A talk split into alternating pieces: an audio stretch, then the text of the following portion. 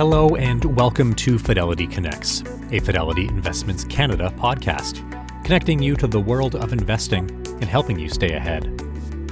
Today, we speak with portfolio manager Matt Siddle as he discusses the impacts of rising interest rates on European consumers, opportunities for long term investing in staples, and his investing philosophy.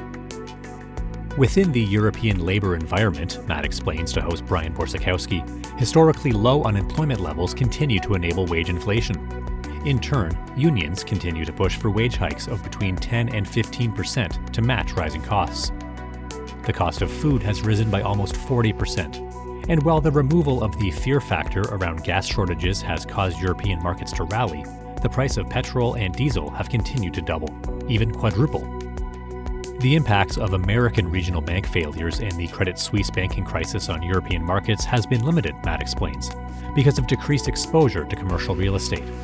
Matt also explains that consumer staples remain a significant avenue of opportunity for investors due to their strong pricing power and high returns. When it comes to sourcing ideas, Matt describes the extensive team of analysts and researchers assembled in Europe, covering stock recommendations and pitching investment ideas.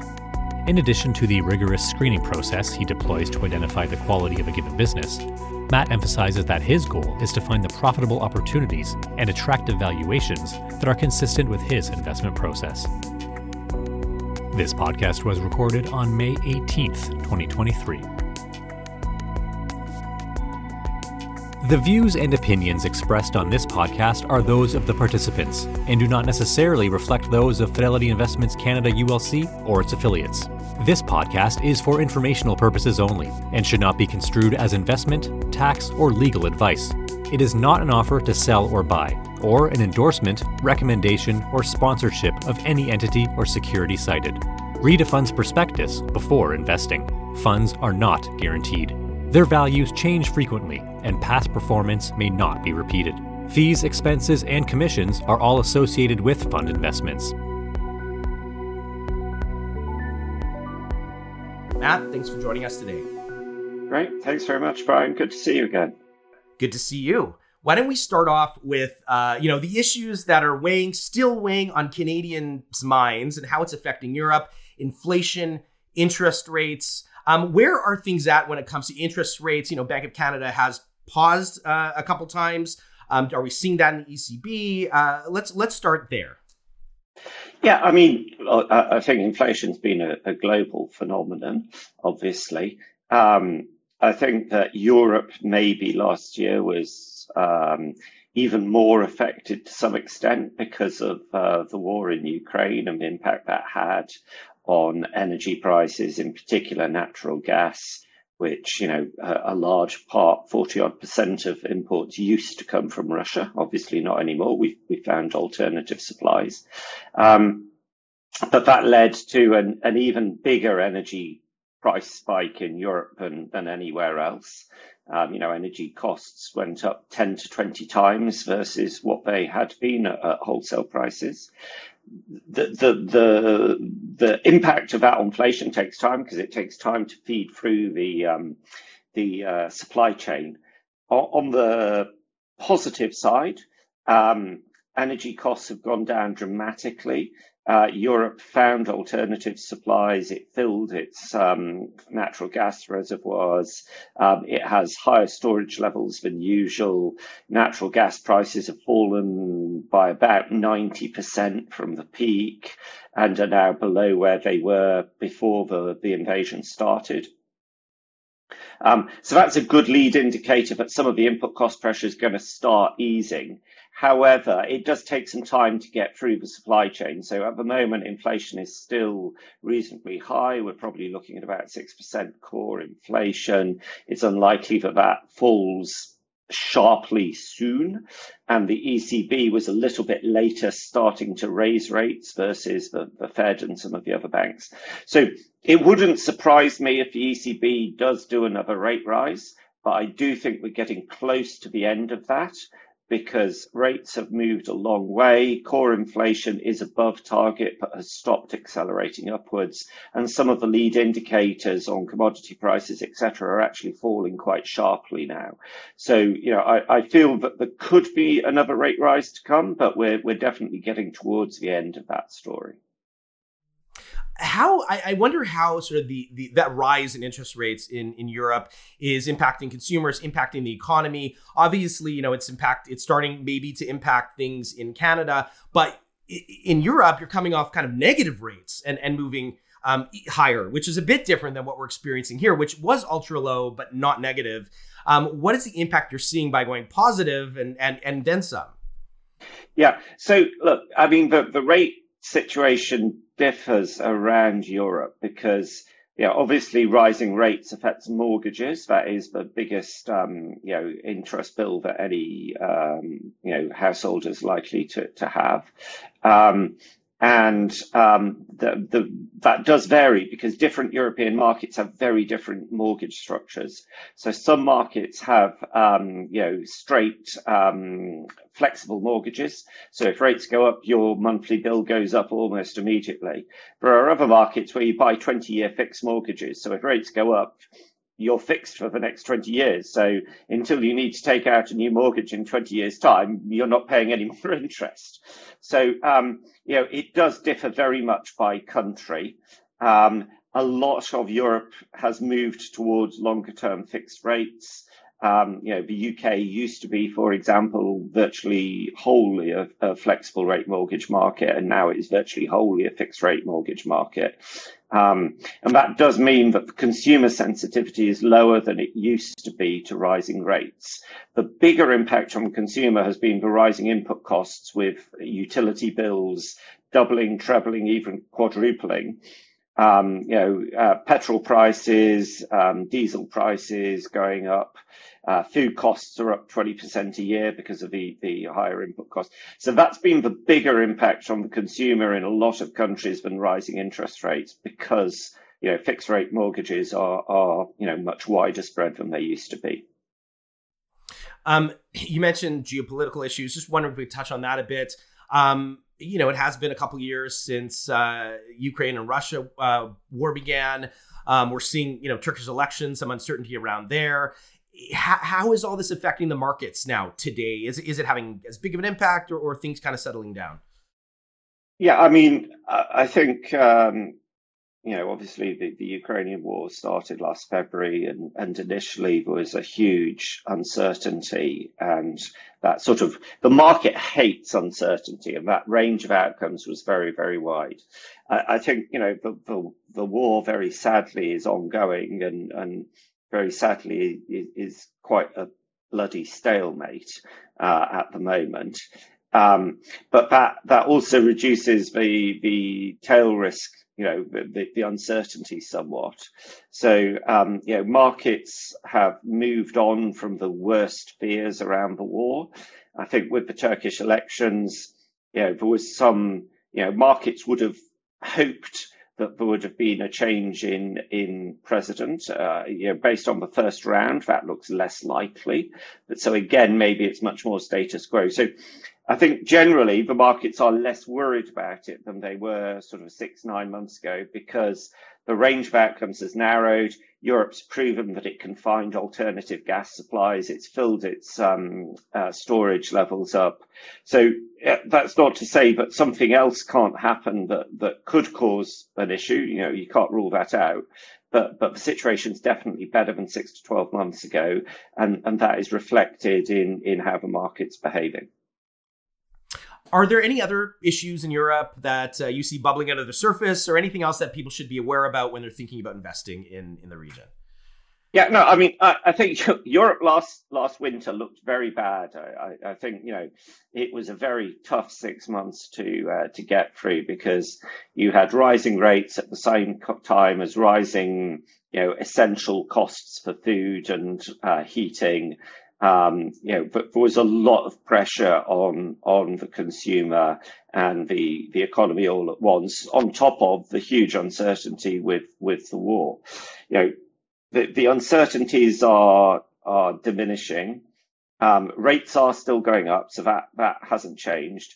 But as I said, the natural gas prices are down 90 odd percent. And, and while that doesn't help the consumer this year because utilities have already bought all the gas for, for this year, as they start to refill their um, inventories and refill storage through the summer, they'll be doing it at much cheaper prices this year than they were last year. So, you know, next year's utility bills are are unlikely to be a, a big step up in in some you know there's the potential that it could be uh, it could even be down in in countries like the UK. So, you know, the pressure on the consumer is clearly getting better and wage increases, you know, maybe we we could talk about the, the labor environment, but unemployment is very low.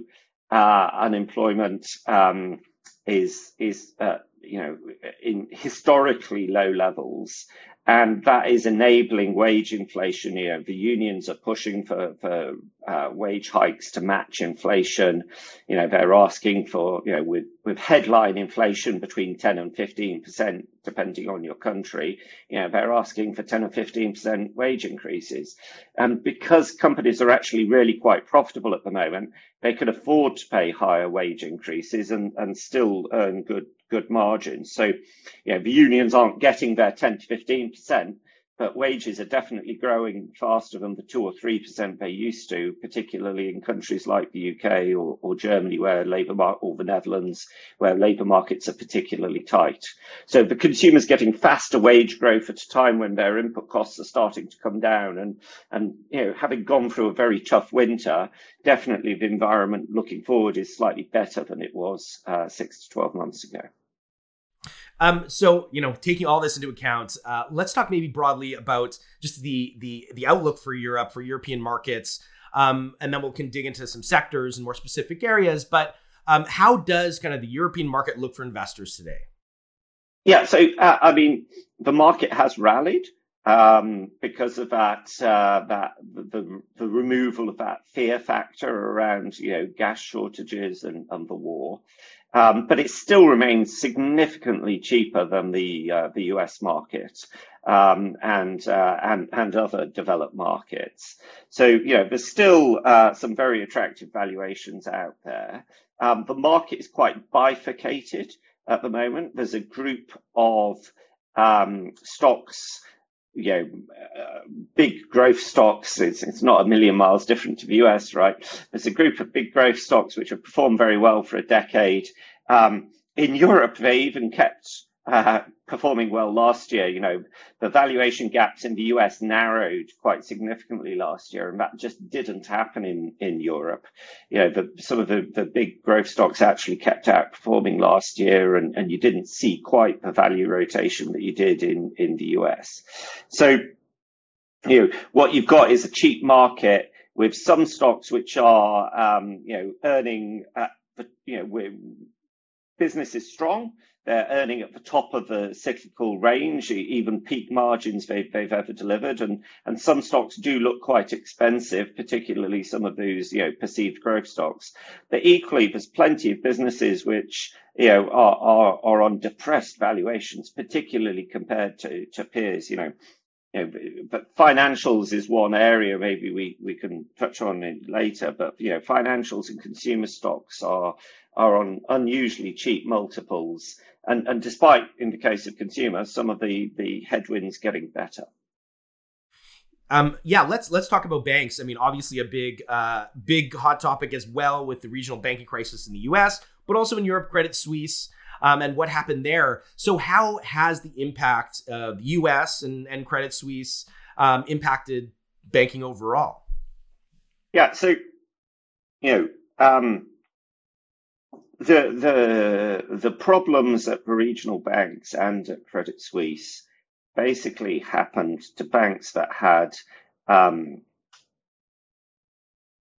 non-sticky deposits that were not insured and where investors feared losses.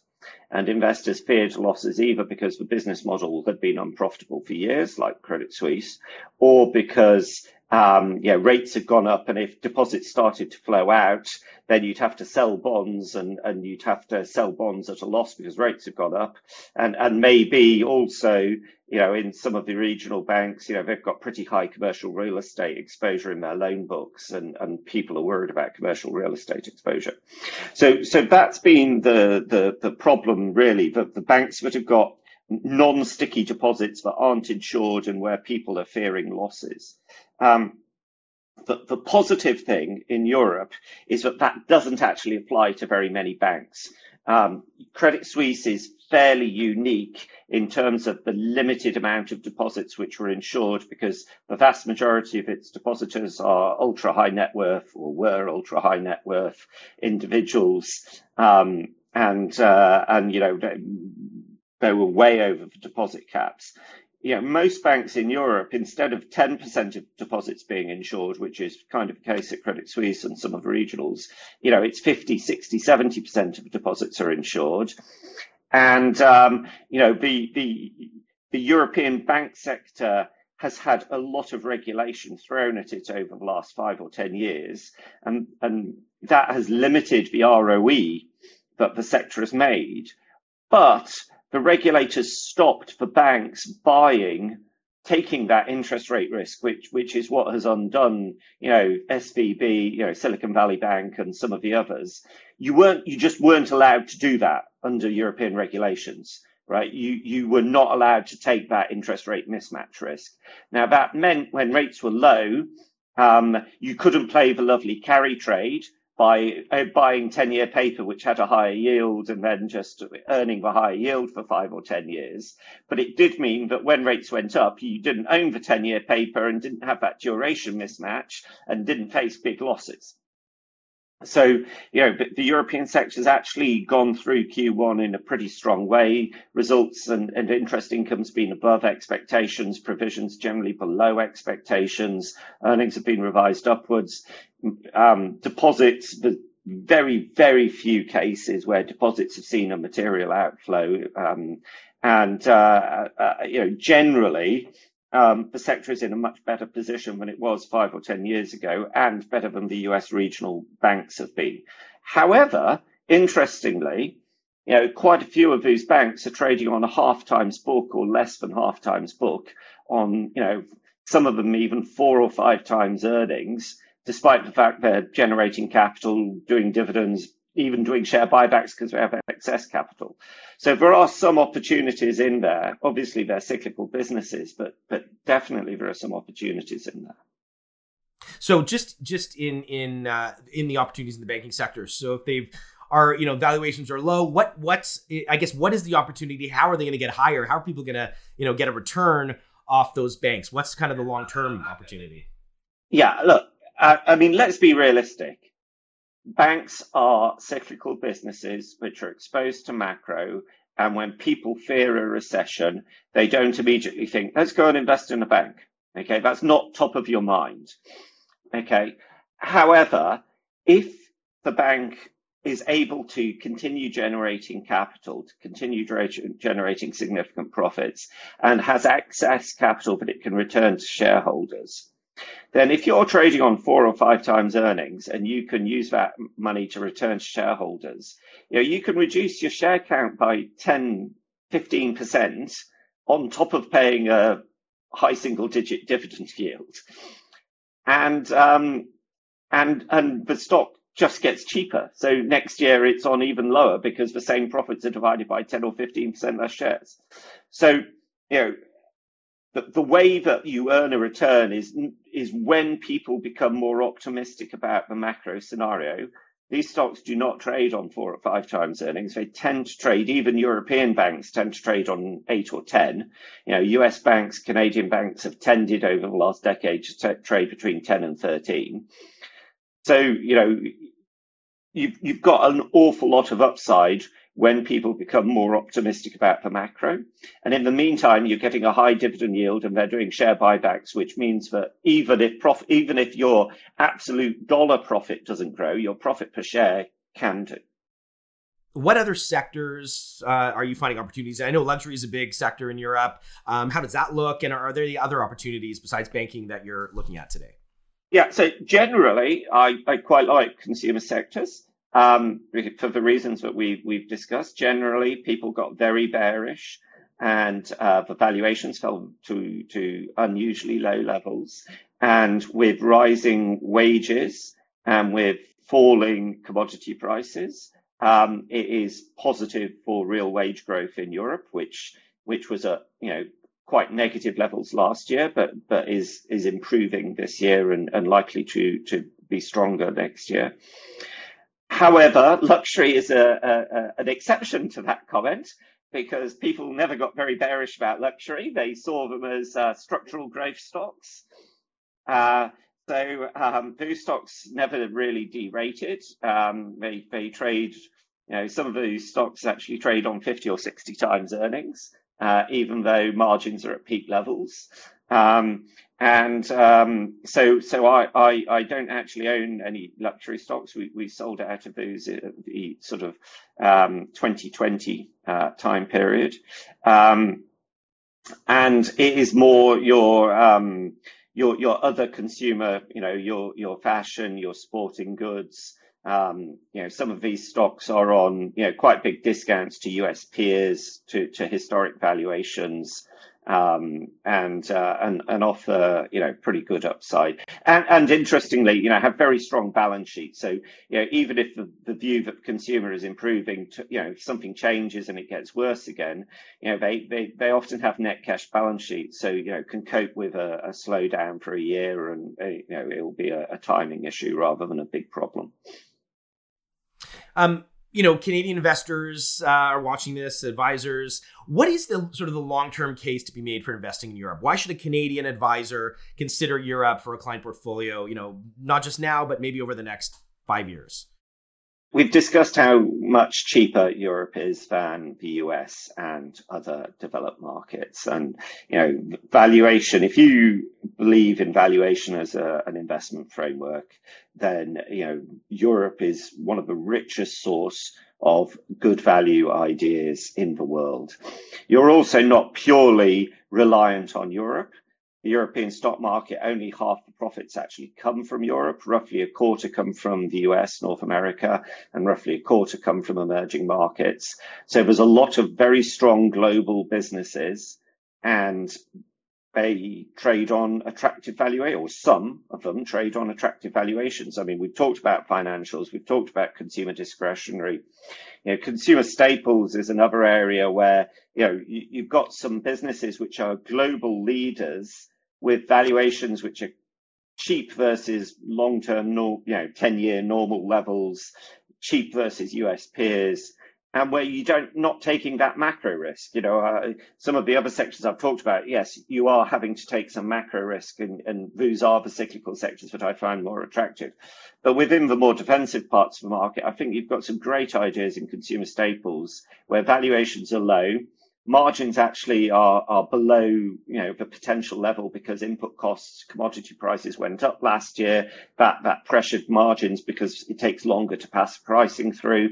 Prices are being passed through now. Input costs are actually coming down. So you you potentially got a double margin benefit as it recovers um, you know later this year next year on valuations which are below normal levels. So you know you, you've got some really interesting opportunities there i think as well we always talk about Europe as like one big giant region. Um, but as you mentioned before, there are lots of different countries within Europe that have their own characteristics. Are there different uh, spots or countries in Europe that look more attractive than others? How do you kind of approach this from uh, more of a geographic diversity within within Europe? Yeah, so generally, um, it is not easy to play um, individual countries uh, outside of the UK um, or outside of uh, financials. So, so pretty much the only sector where you've got a lot of um, domestic businesses would be in, uh, and ways to play the domestic economy would be financials. The UK is the only stock market that's really big enough that it's also got consumer stocks, retail, you know, you've got a wider range of ways of playing the, the, the domestic economy. Um, so if we focus on those sectors, um, you know, I think the, the, the best way of, of playing this is, you know, as I said earlier, some of the countries interest rates move immediately. Yeah. So, you know, w- when rates go up, they immediately increase their mortgage rates and, and customers immediately pay more on their mortgages. And they, you know, if they don't have to raise their deposit rate, they immediately see a benefit to their profitability. And that would be countries like Spain, Italy, and the Nordics up in Scandinavia. Um, some of the other countries like the UK, Benelux, um, Belgium, Netherlands, and Luxembourg, and uh, fr- France, um, those are more five-year rate markets. And that what that means is that the financials in those countries, um, they, they, it reprices over five years. So when rates went up last year, it only helped 20% of the book. And now another 20% of a book is going to reprice this year, and then another 20% of a book reprices next year. And what that means is that the margin benefit that some of the companies, some of the banks in Southern Europe and, and the Nordics saw immediately is being spread over five years for UK banks and French banks. And, and given that rates, you know, they may come down, but they're unlikely to go back to negative. And it means that you've got a very visible tailwind of improving net interest margins for banks in, in some of those core geographies.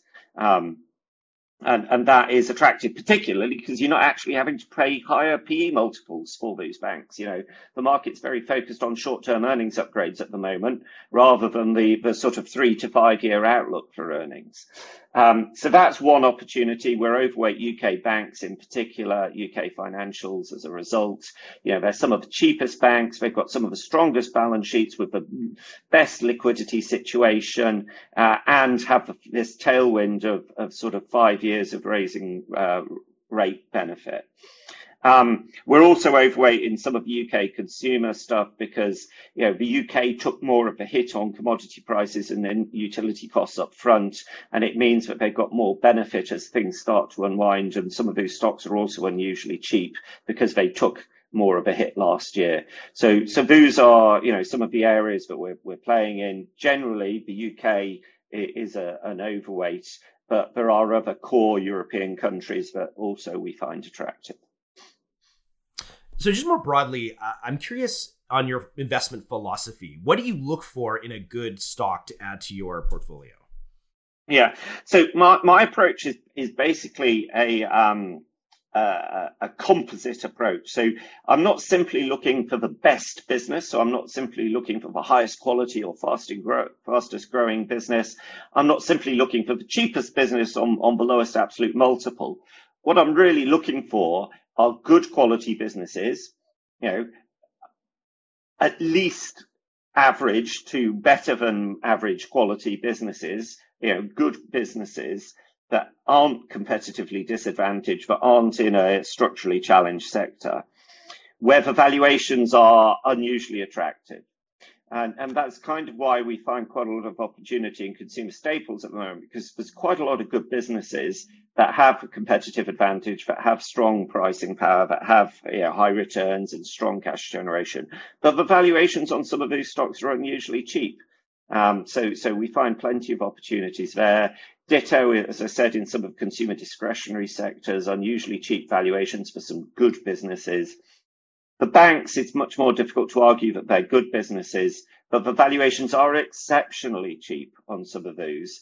And, you know, we, we don't say we'll never invest in a lower quality business. What we say is the valuation has to be unusually cheap and you have to be confident that the balance sheet hasn't got a hole in it because you don't want your valuation case to be destroyed by a capital problem. You know, I'm not going to go chasing at, you know, I did not go chasing after a Spanish or Italian bank in the Eurozone crisis. My investment approach would not be chasing after regional banks with deposit outflows. But we can find much better, uh, more solid capital and liquidity positions with, you know, stocks on four or five times earnings returning capital back to shareholders. And those do look interesting to me. Great. We just have uh, a minute left, and I'm just wondering about sort of how you generate ideas. Um, tell me a bit about the Fidelity team you work with, and, and how you kind of come together to, to to find those ideas that you're talking about. Yeah, so we've got a team of about 35 analysts in Europe covering European stocks. There's also um, US research team, emerging markets research team that all sort of collaborates with each other. So, you know, the European uh, analysts always get the uh, the read across, the feedback from competitors in the US or what's going on locally in China. You know, in terms, you know, I said a quarter of the profits are emerging market. Knowing what's happening in China is is quite important, and having people on the ground in Shanghai and, and in Hong Kong is is valuable. Um, so, you know, we, have got a very strong research team and they surface ideas, uh, you know, recommend stocks, etc. I, I, also have a series of screens that help me to identify what is the quality of this business, what is the valuation of this business, and, and does that idea fit in that approach that I'm, I'm saying? So, you know, some of the ideas, they're great ideas, but let's be honest, they're high growth, high multiple, growth ideas, and that doesn't necessarily fit my approach. So what I'm looking for is, you know, that overlap between the idea generation from the analyst team that, that comes up with winners within their sectors where they see the best opportunities, combined with the discipline of screening for what actually fits my investment process, good businesses on attractive valuations. Great. Matt, uh, I will leave it there. Thank you so much for joining us today. Great. Thank you, Bryan. Thank you for listening to the Fidelity Connects podcast. If you haven't done so already, please subscribe to Fidelity Connects on your podcast platform of choice. And if you like what you're hearing, leave a review or a five star rating. Fidelity mutual funds and ETFs are available by working with a financial advisor or through an online brokerage account. Visit fidelity.ca slash how to buy for more information. While visiting fidelity.ca, you can also find information on future live webcasts. And don't forget to follow Fidelity Canada on Twitter and LinkedIn. Thank you. See you next time.